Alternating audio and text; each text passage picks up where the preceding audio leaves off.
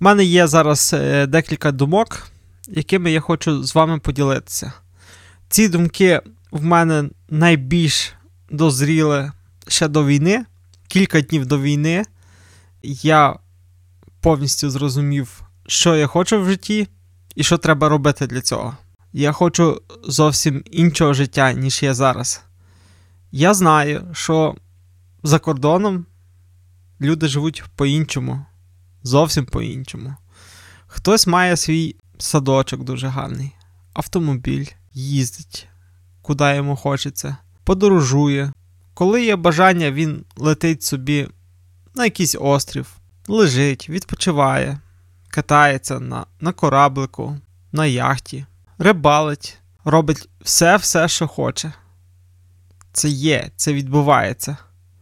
І ця людина вона не думає про дохід, де брати грошей, як заплатити комуналку, як взагалі виживати. Така людина взагалі не знає про такі речі, тому що вона правильно влаштувала своє життя. Ця думка е, мені найперше почала приходити під час моєї подорожі по Норвегії. Коли я одружився, через рік ми з дружиною поїхали в таку подорож. Я її неймовірно захотів. За півроку я знайшов отакий тур е, в своїх вже друзів з Нового Роздолу. І, не маючи грошей, забронював його. Банально просто бартерними послугами. Зробив для них відео, вони притримали для мене місце. І протягом півроку я відкладував гроші і оплатив цю подорож. Ми з дружиною поїхали і побачили, як можна жити, яке є життя за межами тої реальності, яка є в нас тут. Ну і це неймовірно.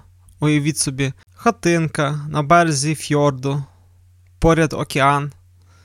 В тебе є камін, в тебе є шкарпетки великі такі, в тебе є великі панорамні вікна, є можливість піти в сауну, яка є на березі цього фьорда, попаритися там і піти охолоджуватися в воду.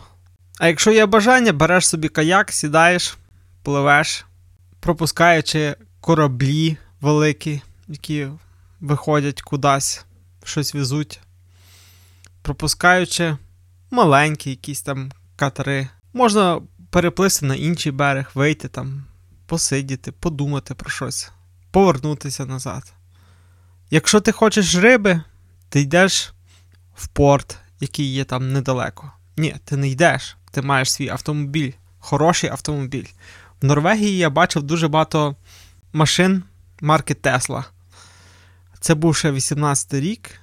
Е, в Україні їх було ну, не дуже багато, а от в Норвегії їх було багато. Так от, їдеш на автомобілі, в тебе є можливість купити рибу, потім повернутися додому, разом з сім'єю запекти її. Або взагалі зробити так, як зробив власник тої хати, яку ми знімали. Він поїхав собі десь в Південну Америку в подорож, тому що йому так захотілося. А ми, коли заселялися, він сказав: ключі отам є під під ковриком. Знайдіть їх. Пароль від Wi-Fi такий-то. Гроші залишите там-то. І все, всі щасливі. Всі настільки щасливі, що ми мали можливість теж відчути таке інше життя. І в мене є велика стабільна думка, що треба більше подорожувати і більше відчувати це інше життя, бачити взагалі, які є можливості в нас тут в світі, що можна робити. Після цієї подорожі в Норвегії в мене життя змінилося, тому що дуже-дуже захотілося побачити інші країни.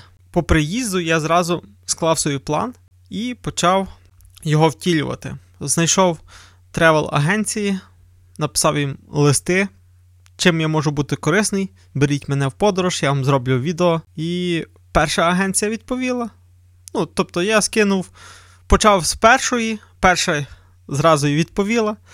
І ми одразу поїхали в Буковель. Поїхали там, гарно відпочили, але це все ж таки Україна. То було для того, щоб показати себе. Я показав себе добре. Далі наступна поїздка в Грузію. Неймовірна поїздка. Тому що нова країна, нові люди, люди, які не говорять так спокійно, як я зараз говорю. Вони емоційні, дуже емоційні. Вони можуть і е, покричати, і заспівати, і танцювати. Так танцюють ті грузини. Я собі так навіть не уявляв. І вино там лиється просто рікою. Ми, коли приїхали, ну, прилетіли, їдемо з аеропорту в готель. Ми поїхали в супермаркет і купили 5-літрову баклажку вина. Поставили собі там холодильник, просто хай стоїть. То цікава така особливість.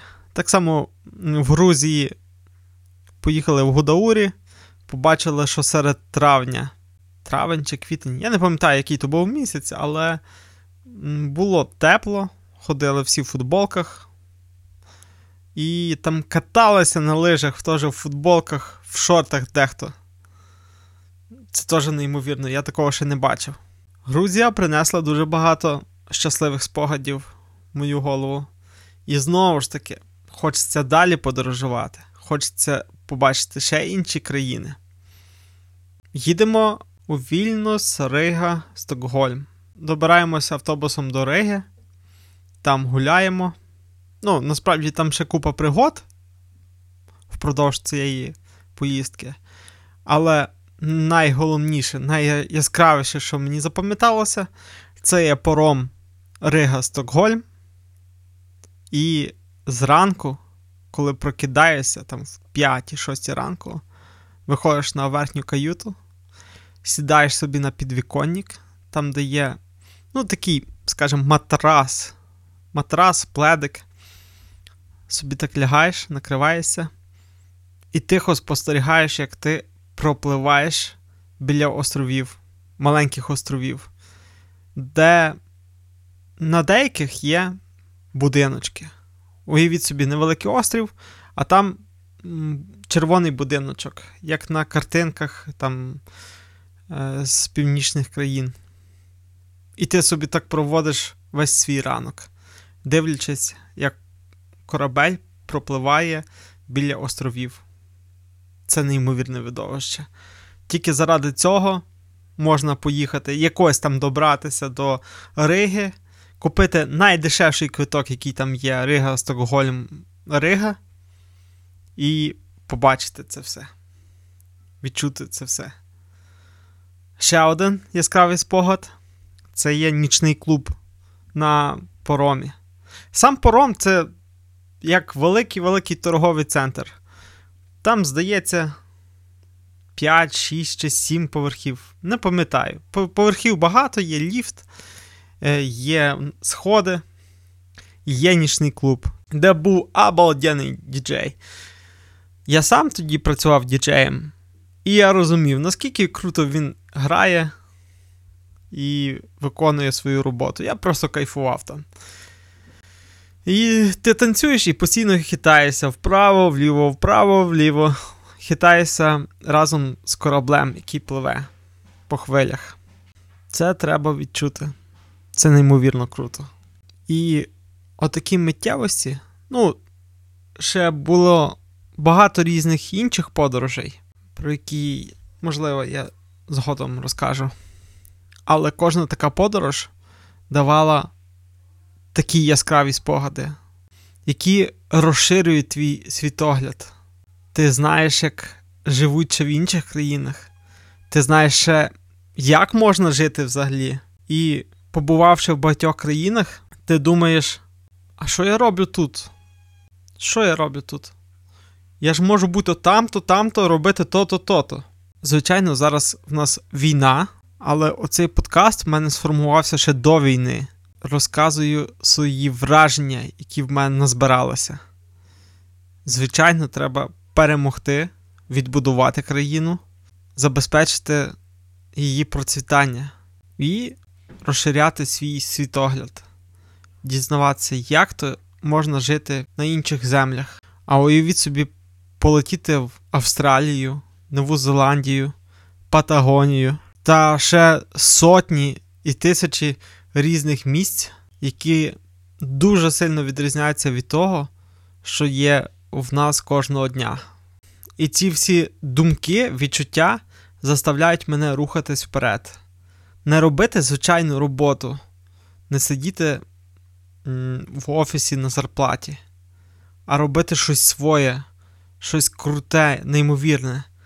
Щось, що можна забрати з собою на ноутбуці і працювати віддалено.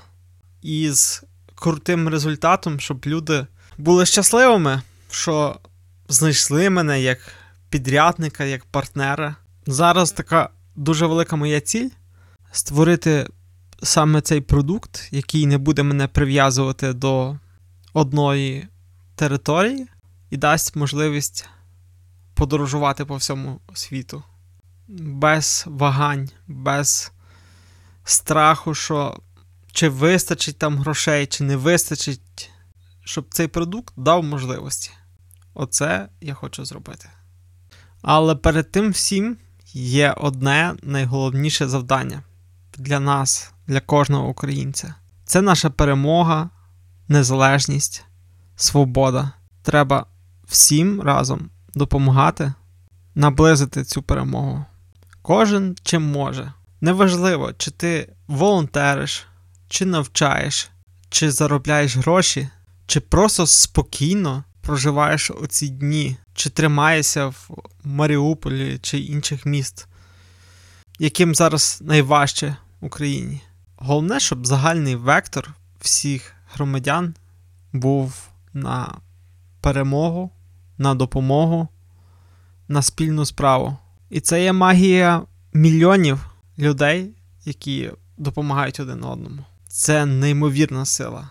Саме тому в нас так добре вдається давати по зубам окупантам. Тримайтеся, допомагайте нашій країні, працюйте, вдосконалюйтеся.